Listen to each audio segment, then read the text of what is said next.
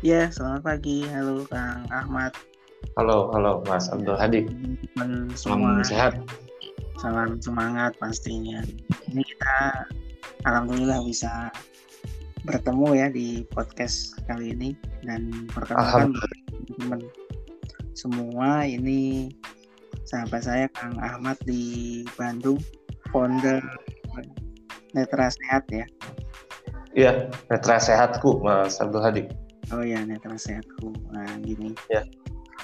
Pada pagi kali ini di weekend ya, di hari Minggu, kita pengen ngobrol-ngobrol santai tentang uh, di pandemik dan strategi-strategi yang um, Kang Ahmad dan saya jalani. Mungkin kita akan tukar pendapat. Nah, itu Ah, betul. ada- Mm-mm, ada beberapa pertanyaan atau ini ya. Iya, uh, fo- yang itu tentang strategi di antaranya uh, pertanyaan pertama itu adalah tentang bagaimana sih bisnis di situasi saat ini yang serba sulit dan tanpa ada modal gitu. Nah ini Kang Ahmad bisa bagi-bagi nih pengalamannya sudut pandang ini. Eh, kalau sudut pandang di saat sekarang mungkin di satu sisi sedang susah kondisinya ya Mas Abdul Hadi ya. Sedang Iya, susah, sedang apa, tapi kan kita memang tidak bisa eh, terus berpikir seperti itu. Makanya yang tadi Mas Abdul Hadi ceritakan eh, bisnis dengan cara tanpa modal gitu ya tadi Mas Abdul Hadi ya.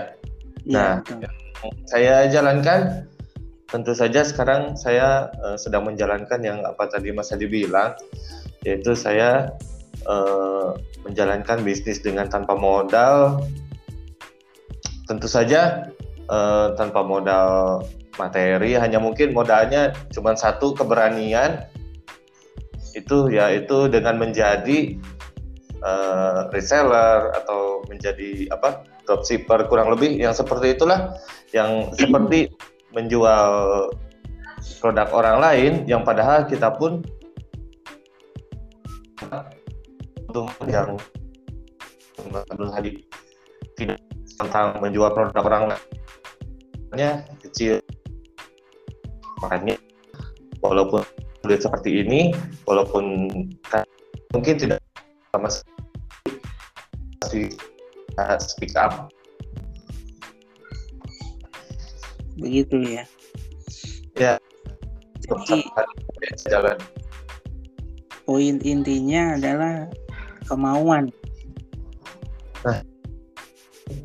kemauan dan setelah kemauan ada itu keberanian karena percuma kalau hanya sekedar mau tapi di sisi lain keberaniannya tidak ada.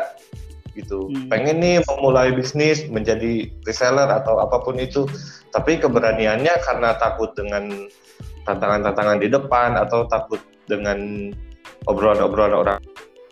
Cuma jadi kemauan kemudian keberanian gitu mas Abdul Hadi Karena kan memang yang namanya usaha ya, bisnis kan banyak orang Ya. yang bilang bisnis itu ada yang ngomong ke saya bahwa bisnis itu bukan usaha katanya.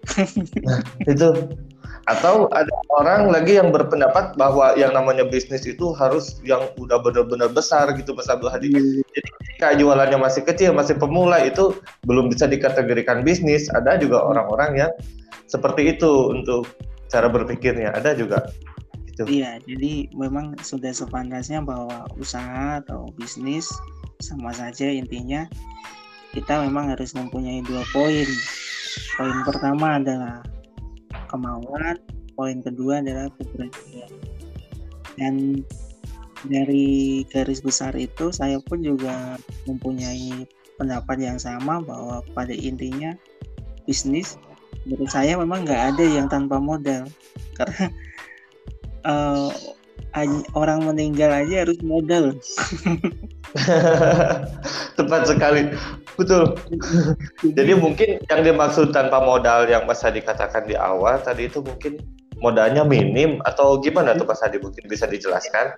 Ya kalau menurut saya adalah bisnis itu kan subnya atau kategorinya banyak. Mhm. Nah, yang paling sederhana adalah langkah dasar untuk dropshipper dan reseller. Oh, Ya. juga afiliasi Af- sama artinya. Hanya bedanya Mhm. kalau afiliasi ini kan rata-rata produk digital seperti jual e-book, website dan lain-lain itu yang sifatnya online. Terus yang lain itu kan misalnya dropshipper dan reseller dari rata-rata umum produknya bisa fisik, bisa jasa. Nah, jasa juga bisa di reseller kan. Misalnya nih terapi massage nih. Kita kebetulan sama profesinya terapi juga. Nah, itu bisa di reseller kan. Misalnya punya pasien terus pasien itu mengajak teman-temannya. Mungkin Ya. kita bisa menggait mereka atau mengajak kerjasama dengan misalnya mengajak orang lima orang eh, gratis dengan durasi 30 menit atau durasi 20 menit free Hmm. nah itu juga kan salah satu kegiatan hmm, apa namanya kerjasama yang potensial dan pada intinya tetap sangat simpel ada modalnya kan gitu Nah, itu. Mm-mm. Eh, hmm. Ada modalnya. Mungkin yang dimaksud tidak ada modal atau modal kecil itu mungkin kalau dilihat dari sisi uang ya, Mas Abdul Hadi ya, material gitu ya, yang dimaksud tidak ada modal itu atau bagaimana? Iya rata-rata orang yang berpendapat tanpa modal itu bayangannya yang nggak ada modal pendaftaran, modal biaya macam-macam. Rata-rata seperti itu karena kan banyak ya eh, oknum ya kalau saya bilang oknum yang Ya. nakal dengan dengan misalnya reseller harus beli produk sekian dan orang awam tentang bisnis akhirnya ya memfonis bahwa bisnis itu harus modal. Nah itu sebenarnya yang bisa saya simpulkan dari statement teman-teman yang bahwa bisnis itu pasti banyak modal dan ada nggak bisnis yang tanpa modal gitu loh. Mhm, mhm. Sebenarnya sub yang kedua ini yang pengen saya sampaikan bahwa langkah yang selanjutnya itu distributor. Nah kalau distributor ini iya reseller premium namanya atau distributor. Distributor biasanya beli produk misalnya katakanlah kita jualan susu atau jualan Ya. buku. Biasanya kita Ya. beli bukunya eh, sebanyak 5 PCS, susu 5 PCS atau 5 box. Ini Mhm. namanya distributor. Nah, lantas apa sih perbedaannya distributor dengan reseller dan dropshipper? Nah, iya. Wadi. biasanya kalau reseller yang sifatnya premium dan distributor lah katakanlah itu akan mendapatkan uh, bimbingan khusus dari uh, agen di atasnya atau pembimbingnya atau mentor lah. Mhm. Mm, materi binaan khusus tapi zaman sekarang kan kita banyak sekali materi-materi bisnis yang bertebaran di internet yang bisa kita akses. Ya. bahkan banyak seperti KDSB Go Online yang sedang Kang Ahmad bina ini kan juga memberi fasilitas uh, belajar dengan kegiatan tadi dropshipper dan reseller karena sekarang sudah enak kan Iya, iya, iya. gitu itu ini sedikit Jadi yang Mas Hadi sebut tadi yang KDSB Go Online itu termasuknya ke dalam apa nih Mas? Ke dalam reseller premium, tapi kan eh, reseller premium, tapi kan nggak beli produk. Tapi Enggak. reseller biasa juga mendapat mendapat pelatihan dan mentoring. Nah berarti itu termasuknya ke ke mana Mas? kalau kita bisa tarik dari lurus ini adalah kemudahan-kemudahan dari rangkuman uh, reseller premium atau pengalaman teman-teman artinya selama ini kan kalau orang mentoring harus mengeluarkan dana. Ya. Nah di GSP Go Online ini alhamdulillah masuknya ke rangkuman. Jadi dari beberapa materi premium diringkas dibagikan oleh teman-teman atau ke teman-teman yang uh, reseller atau dropshipper biasa. Mhm, Jadi mhm, memang mhm, mhm. ya reseller premium tapi rangkuman. Oh iya iya iya iya. Ya Mas paham paham. Mhm, mhm. Jadi kalau kita pengen yang simpel bisa diskusi ya mungkin teman-teman khususnya disabilitas ya bisa Ya. tuh di KDSP Go Online. Nah selanjutnya ada juga nih tentang waktu. Nah, ini juga di waktu yang kadang memang bagi sebagian orang kan waktu itu sangat ini ya. Ya banyak lah yang eh, alasan tidak mau mulai berbisnis atau sebetulnya itu malas tapi ujung-ujungnya menyalahkan waktu. Nah, mungkin Mas Hadi ini Mas bisa jelaskan?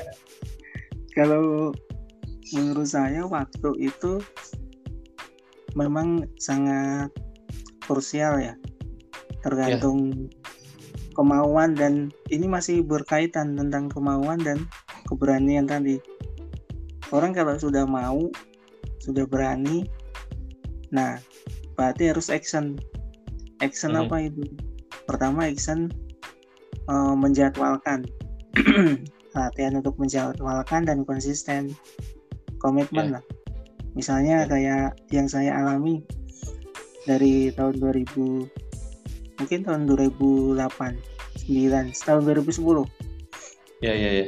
10 itu setiap pagi 30 menit itu saya harus nulis Mhm. nulis apa aja padahal nggak penting-penting nulis aja Ya. separagraf entah dua paragraf dan saya beranikan untuk diupload di media sosial Hmm, aplikasi meskipun Mhm. cuma dua paragraf Ya. jalan sampai sekian tahun bahkan sampai sekarang ini alhamdulillah masih berjalan kegiatan itu Ya. Ya. berikutnya saya selalu berani untuk membaca Mhm. oh, jadi paham paham saya harus membaca Ya ya ya. memang terkesan aneh gitu tapi dengan membaca itu saya jadi paham bahwa oh ternyata nulis um, meletakkan huruf A besar ini seperti ini ya oh Mhm. cara supaya paragrafnya enak dibaca itu ternyata seperti ini begitupun misalnya kita bisnis ya kan Kita Mhm. bisnis otomatis karena saya adalah tunanetra dan bisnis saya itu online berarti kan berhubungan dengan tulis menulis dan membaca Ya. jadi kita ada uh, customer yang cuman nanya uh, apa namanya misalnya katakanlah yang lagi ramai ini saya nggak bisa mencium aroma gitu Ya ya ya. ada penjelasan tuh misalnya dia lagi meriang lagi apa pokoknya nggak bisa mencium aroma ya Mhm. kalau kita nggak mau membaca otomatis apaan ini ya gitu kan Oh iya iya iya.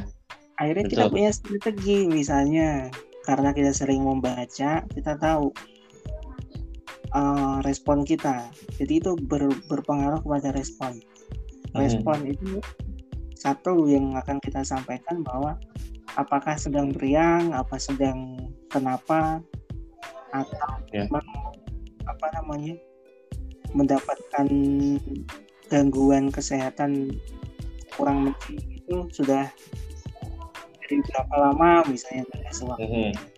Mhm. ini Mhm. harus kita lakukan terus latihan membaca Hmm, bahkan eh, dengan membaca itu berarti bisa dapat beberapa manfaat ya mas ya? Selain Betul. melatih respon terus wah kalau pengetahuan jelas kan apalagi yang dibaca itu hal-hal yang informatif. Udah gitu juga sekaligus belajar kepenulisan itu mungkin ya mas ya? Itu itu secara ya, tidak langsung. Kita juga terlatih kan jadinya oh menulis yang baik ternyata begini yang tadi mas tadi Betul. bilang ya. Berarti gitu kan ya? Nah dari dari sana saya harus konsisten orang biasanya kalau sudah mendapat orderan atau sudah mendapat pertanyaan yang banyak itu biasanya nggak konsisten tuh ya apalagi kalau promosi kita harus promosi ke Facebook sendiri ke WA sendiri tanpa yeah. bantuan siapa pun uh-huh. dengan dengan kesibukan yang yang so sibuk mungkin ya karena kita kan mempunyai kesibukan masing-masing dan sangat luar yeah, biasa. Yeah, Ya. Nah, berarti kita apa dari seluruhnya adalah kesimpulannya kita bisa meluangkan waktu misalnya tiga jam untuk bisnis untuk belajar bisnis. Uh-huh. Nah strateginya gitu. Jadi satu jam pagi, satu jam siang, satu jam sore atau malam untuk belajar bisnis dulu. Iya iya iya. iya. Jadi kan Jadi... bukan bukan soal waktunya yang banyak atau enggak, tapi mau dan berani tadi tuh. Mau dan menyisihkan waktu mungkin ya. Iya. Masalah iya. mau menyisihkan waktu atau tidak ya. Iya iya. Karena ya walaupun semuanya sibuk tapi kan masing-masing memiliki waktu yang sama ya 24 jam hmm. sehari. Nah, mungkin ada orang yang menyisihkan waktu untuk belajar berbisnis, ada orang yang ya karena kemauannya kurang atau keberaniannya kurang ya mereka tidak membuat waktu khusus. Nah iya atau malah menggunakan sosial media untuk hal yang lain. Gitu. Ya. Tapi kalau mas sendiri memang untuk untuk belajar hal-hal seperti ini gitu mas sampai bisa sekarang itu itu berawal dari memang mengikuti banyak pelatihan atau atau sama Mas Adi juga berawal dari sering-sering seperti ini atau gimana sih? Siapa tahu teman-teman juga akan jadi terinspirasi gitu dengan obrolan kita ini. Pastinya kalau saya ya dari awalnya dari dari berani dari action gila-gilaan mm-hmm. um, ada kesempatan memang sharing-sharing terus bisa datang di para mentor atau orang-orang yang memang sudah berkecimpung di dunia bisnis seperti Kang Dewa, seperti di kepenulisan uh, Bunda Asmana Diam gitu. Tapi yeah, yeah. Iya. sekian tahun kemudian bukan sebulan dua bulan, nah saya langsung mengikuti mereka nggak biasa awalnya saya ya tadi istri mempelajari karena intinya adalah alam bawah yang harus kita program harus kita program jadi yeah. saya dulu di dua tahun belajar sama orang artinya ketemu itu enggak gitu jadi saya bisa bisa mendengarkan podcast dari orang-orang seperti ini yang sedang kita obrolkan kayak gini. Dari orang-orang yeah. yang pada ngobrol bisa juga melihat baca status-status postingan-postingan di Facebook dan lain sebagainya itu selama hmm. dua tahun. Hmm. Kalau Kang Ahmad gimana? Nanti, nanti. Kalau saya sendiri tentu saja, kalau saya sendiri tentu saja sih eh, berawal dari ya kurang lebih sharing juga ya seperti ini sama dengan sharing teman-teman yang suka dalam berbisnis juga, terus mencoba mencari ya di mana yang sekiranya kita dapat ilmu-ilmu seperti ini sehingga mencari grupnya mungkin di sosial media di WhatsApp atau di mana dan walaupun saya memang belum belum sampai sejauh belum sejauh seperti Mas Hadi ya sampai ngobrol dengan mereka para ahlinya gitu. Kalau saya sendiri memang belum tapi alhamdulillah sekarang saya sudah jauh sudah jauh lebih ini lebih semangat dan tentunya lebih seringnya udah jauh lebih sering lagi gitu Mas Hadi. Insya Allah mungkin ke depannya mudah-mudahan saya bisa bisa nyusul juga seperti Mas Hadi sampai bisa ngobrol dengan dengan Kang Dewa tadi siapa gitu. Siapa tahu juga saya ke depannya bisa akan ada masanya seperti itu setiap orang. Ya. Jadi mm -hmm. dulu saya itu cuma gini sering ya di akhir tahun saya belajar autodidak um, yeah. ini ya melatih kemauan atau alam bawah sadar supaya saya itu nanti akan bisa mentoring sama siapa gitu. Saya sering lah jadi setiap pagi saya ucapin gitu minta saya Ya. dan memang sekitar mungkin dua tahun berikutnya pa- padahal saya udah lupa gitu kan Ya. udah lupa ada keinget kalau dulu pernah mengiring sama beliau-beliau. Hmm, ya ya, jadi otomatis aja gitu. Ada kesempatan untuk ngikut gitu. Padahal kita ininya kapan? Mungkin ya mas kita berharapnya kapan? Tiba-tiba pas kita udah ini barulah lupa. itu mungkin ya. Iya iya iya. Jadi Uh, memang kalau memang mau ya harus diniatkan. Niatkan itu harus dilakukan ya. Se- sederhana tapi itu saya pernah benar-benar membuktikan gitu. Ya. Nah, Nah. ini ada juga masuk di saya. Pandemik ini kan usaha jasa sedang jatuh-jatuhnya betul betul. terutama terapi Uh berasa sekali mas ya betul. Ada nggak uh, strategi yang yang memang harus kita lakukan supaya meskipun pelan-pelan tapi insya Allah tetap bisa bertahan syukur-syukur bisa bertumbuh begitu. Ya kalau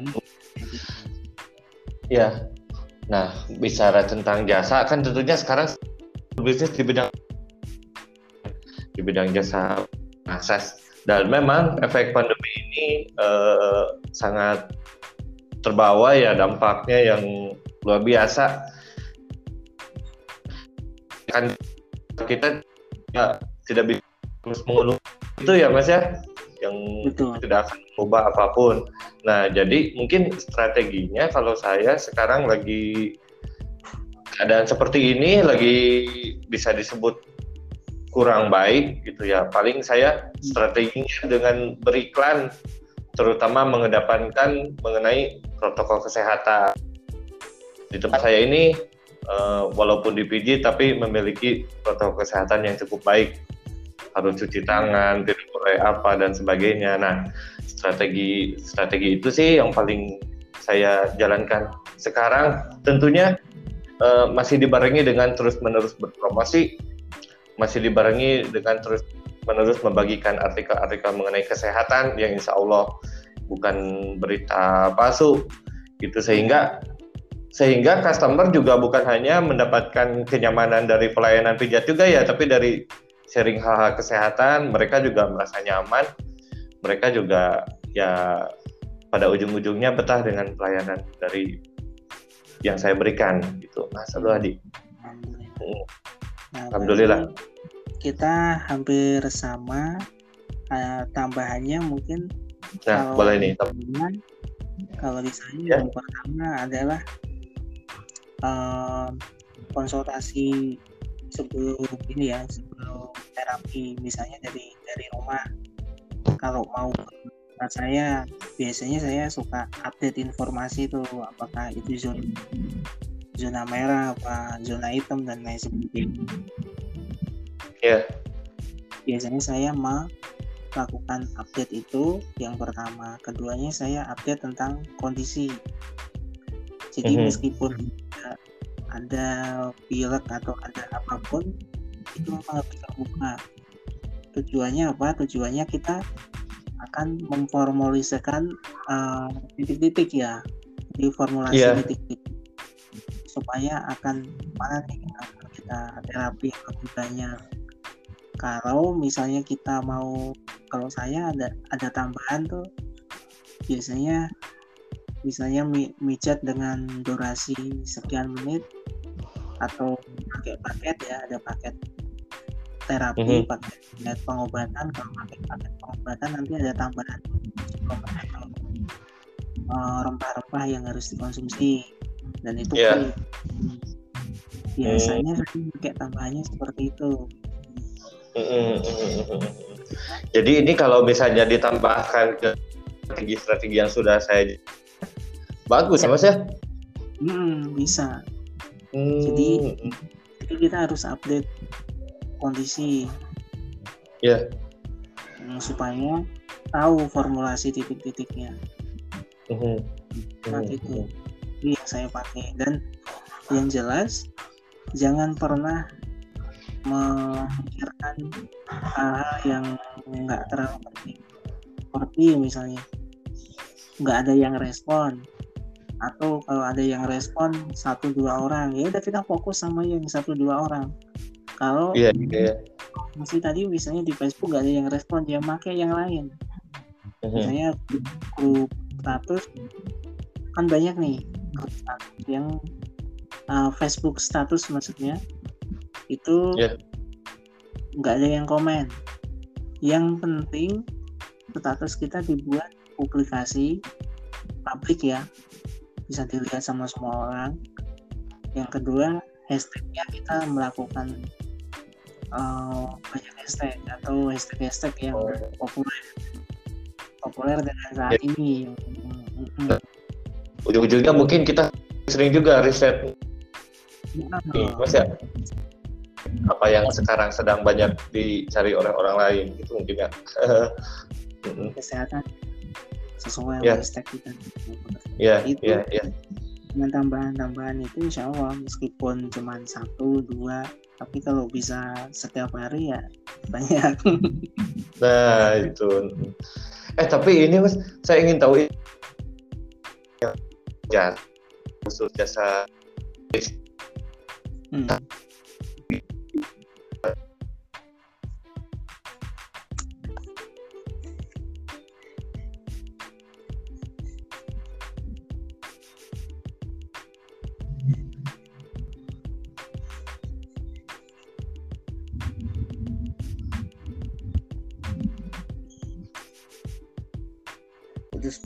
Ternyata suaranya ya.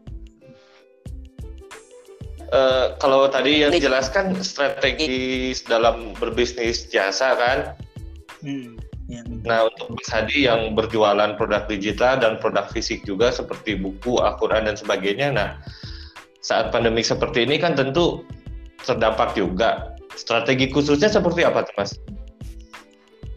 Kalau strategi khususnya biasanya saya lakukan yaitu tentang uh, edukasi manfaat buku atau manfaat produk digital itu untuk menunjang usaha-usaha yang tadinya itu nggak ber apa namanya sangat sangat berdampak gitu. Mhm, seperti ya ini mhm. jasa, jasa terapi saya ambil contoh atau jasa warung kelontong ya. Ya. Yang sudah saya jalani ya yang sudah saya jalani dan saya dipakai oleh banyak teman-teman reseller saya gitu yaitu yeah. yang pertama adalah ternyata dari produk digital contoh misalnya website orang mm -hmm.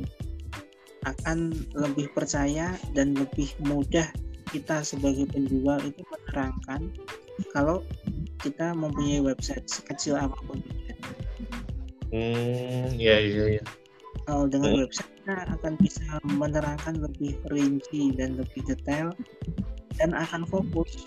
Nah ini kan produk digital. Produk digital akhirnya bisa menunjang usaha-usaha warung kelontong, usaha-usaha yang jasa. Ya. Dan uh, fotografer dan lain sebagainya itu bisa terbantu. Mhm, mhm. Terus hubungannya dengan produk fisik yang bersifat buku buku edukasi khususnya atau buku tips-tips kesehatan ini akan menambah uh, pengetahuan kita dan akan karena banyak waktu yang di rumah itu itu akan lebih ba lebih banyak untuk membaca. Hmm, ya ya ya. Sehingga akhirnya kan kalau kita mempunyai kemauan dan keberanian action gila-gilaan tadi ya produk-produk yang kita miliki yang kita promosikan itu itu akan banyak sekali kesempatan di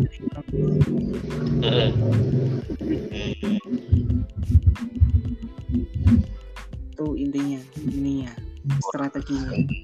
Nah, jadi kan pendengar juga kan uh, untuk yang berjualan selain jasa juga kan dapat juga strategi khusus dari sebelumnya. Kan mas. Iya. Karena kan ya.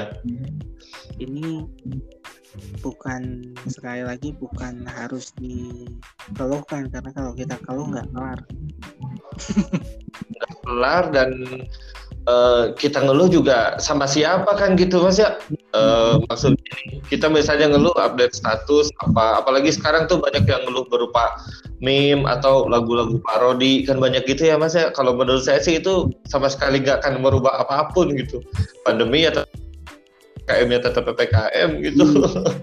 Makanya ya, uh, yang bisa saya sampaikan apa buatlah promosi yang menarik dan semurah mungkin tapi nggak mengurangi uh, model kita. Itu kalau saya ada semacam beberapa promosi beberapa promo ya di masa ppkm mau produk digital yang berbentuk grafis atau desain ya desain grafis produk mentoring dan banyak sekali produk-produk yang kalau kita mau menggunakan strategi apa strategi paling paket hemat lah paket hemat ya itu insya Allah akan tetap berjalan.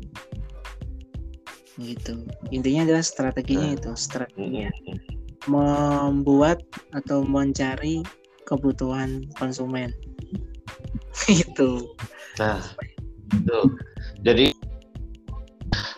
selain konsumen juga kalau yang masa disampaikan sih ya jadi nanti konsumen tuh dapat plus ya mas mungkin ya, selain produk yang sedang dicarinya tapi juga hal penting. Kalau produk mungkin manfaat beli bukan hanya sekedar hmm. mendapatkan produk tersebut sih. Betul karena kan kita sebagai pembeli banyak waktu kan banyak mempelajari dan mengenal ya. mengenal produknya ya gitu. ya ya ya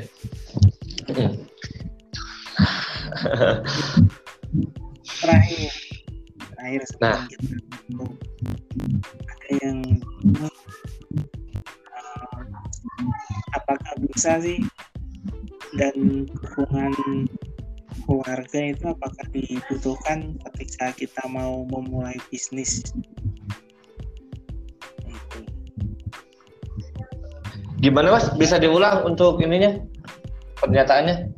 Nah, jadi apakah bisa dan apakah butuh dukungan dari keluarga misalnya kita mau memulai bisnis nah gitu kalau mm -hmm. Kalau yang saya rasakan ya kalau yang saya rasakan jujur sih mungkin setiap orang keluarganya bisa berbeda ya mas ya tapi kalau yang saya rasakan untuk keluarga ini ya mungkin berdampak tapi tidak tidak terlalu sampai gimana gitu atau berdampak besar dukungan dari keluarga. Kalau yang saya alami tidak karena memang saya bukan lahir dari keluarga pembisnis gitu. Hmm. Bahkan di antara keluarga saya yang ser yang suka sharing seperti ini ngobrol hal kayak gini sepertinya cuma saya gitu kan. Nah, gitu. keluarga hanya perlu dukungan ya. Sekarang juga keluarga tahu saya suka seperti ini. Paling saya cuma minta doanya, apalagi orang tua ya ya doakan saja mudah-mudahan sukses menghasilkan tapi kalau sampai sharing ini gimana strategi gini-gini kalau saya sendiri tidak itu Mas Adi oh. tanpa maksud tanpa maksud mengkucilkan mereka ya tapi ya memang keadaannya seperti itu tapi mereka juga eh, apa mereka juga punya peran besar yaitu dengan membebaskan saya untuk belajar belajar apa pun mengenai bisnis itu juga kan tanpa izin dari mereka juga saya nggak bisa kan lebih khusus orang tua gitu. Nah kalau men menurut Mas Hadi sendiri yang Mas Hadi pelajari atau yang Mas Hadi alami gimana tuh? Kalau saya sebelum menikah ya, udah mulai dari yeah. sana supaya nggak nggak ini supaya nggak rancau gitu kan. Ya. Yeah. Belum menikah, prinsipnya saya kita mau memulai bisnis itu harus benar-benar bisa komunikasi dengan orang yang mengajak bisnis atau kalau saya harus menyelidiki atau mempelajari ya mempelajari bisnisnya seperti apa harus lebih banyak referensi. Mm. nah referensi ini hubungannya dengan tadi harus mau membaca harus mau mencari referensi itu pertama. Keduanya kita memang melarikan diri untuk minta izin sama keluarga. Toh kalau misalnya keluarga itu bertanya kita akan bisa memberi uh, apa namanya jawaban itu nggak memuaskan. Dari mana jawabannya? Dari banyak referensi tadi. Oh iya dari apa yang sudah kita pelajari apa yang sudah kita baca gitu. Nanti hasilnya seperti apa keluarga? Ya selama bisnis itu nggak mengeluarkan modal besar dan nggak ya. mengganggu lalu lintas atau merepotkan keluarga ya kita akan ambil saya eksekusi ya. Biasanya gitu. Dulu saya memulainya dari jualan pulsa ya. Hmm. ya. Itu saya mulai dari sana. Terus hmm. merambah sampai ke produk digital dan lain sebagainya. Yeah. Terus apa yang kedua?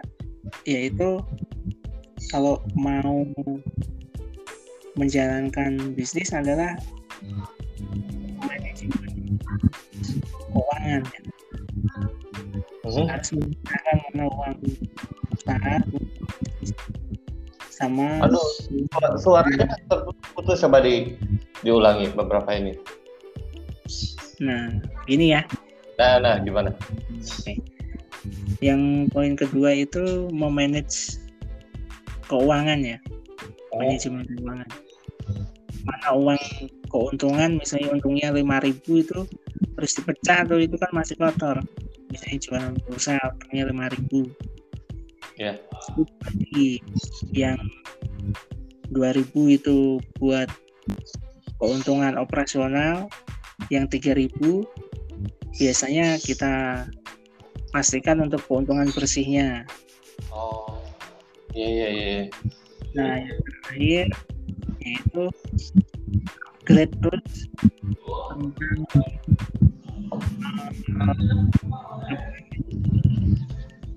usaha-usaha yang sama misalnya pulsa. Cari agen-agen pulsa yang harganya lebih murah atau servernya lebih kuat. Dan ya. kalau bisa gabung ke banyak distributor. Tujuannya apa? Ketika server yang satu itu down kita masih bisa menggunakan server yang lain oh. Mm, mm, mm, Jadi enak. Iya, iya. Nah, sampai sini mudah-mudahan obrolan kita bisa di mungkin ya yang masa disampaikan tadi yang paling terakhir bahwa keluarga itu apakah berperan besar dalam hal bisnis? Ya, ya keluarga pasti punya peran, pasti punya peran, tapi persentasenya adalah mendukung karena kita sudah terbuka. Kan sama hmm. saya saya kan misalnya saya mau jualan produk secang kan? Ya saya sampaikan kan ya kita mencoba juga mau mencoba ya langsung. Mencoba yeah. produknya. Kalau misalnya uh, pasangan saya bilang oh iya insya Allah nggak masalah oke. Okay dan kalau sudah masing-masing tahu insya Allah ya akan berjalan. Nah betul Jadi, betul. Jadi uh-huh. satu banyak referensi kedua terbuka dan soal hasilnya seperti apa pokoknya pasti akan yang terbaik karena kita sudah memberi jawaban kan nah itu. ya ya siap. Tadi alhamdulillah amin luar biasa. Udah kita udah ke sana ke sini ke mana ya mas ya? Dengan bermanfaat buat kita semua dan um, jika berkenan nanti boleh dibantu untuk di share podcast ini. Itu nah. saya. Uh, pertama terima kasih. Sama-sama Mas Abdul Hadi. Terima kasih. Sukses selalu untuk Mas Hadi untuk semua yang mendengarkan. Amin. Ya. Assalamualaikum warahmatullahi wabarakatuh. Waalaikumsalam warahmatullahi wabarakatuh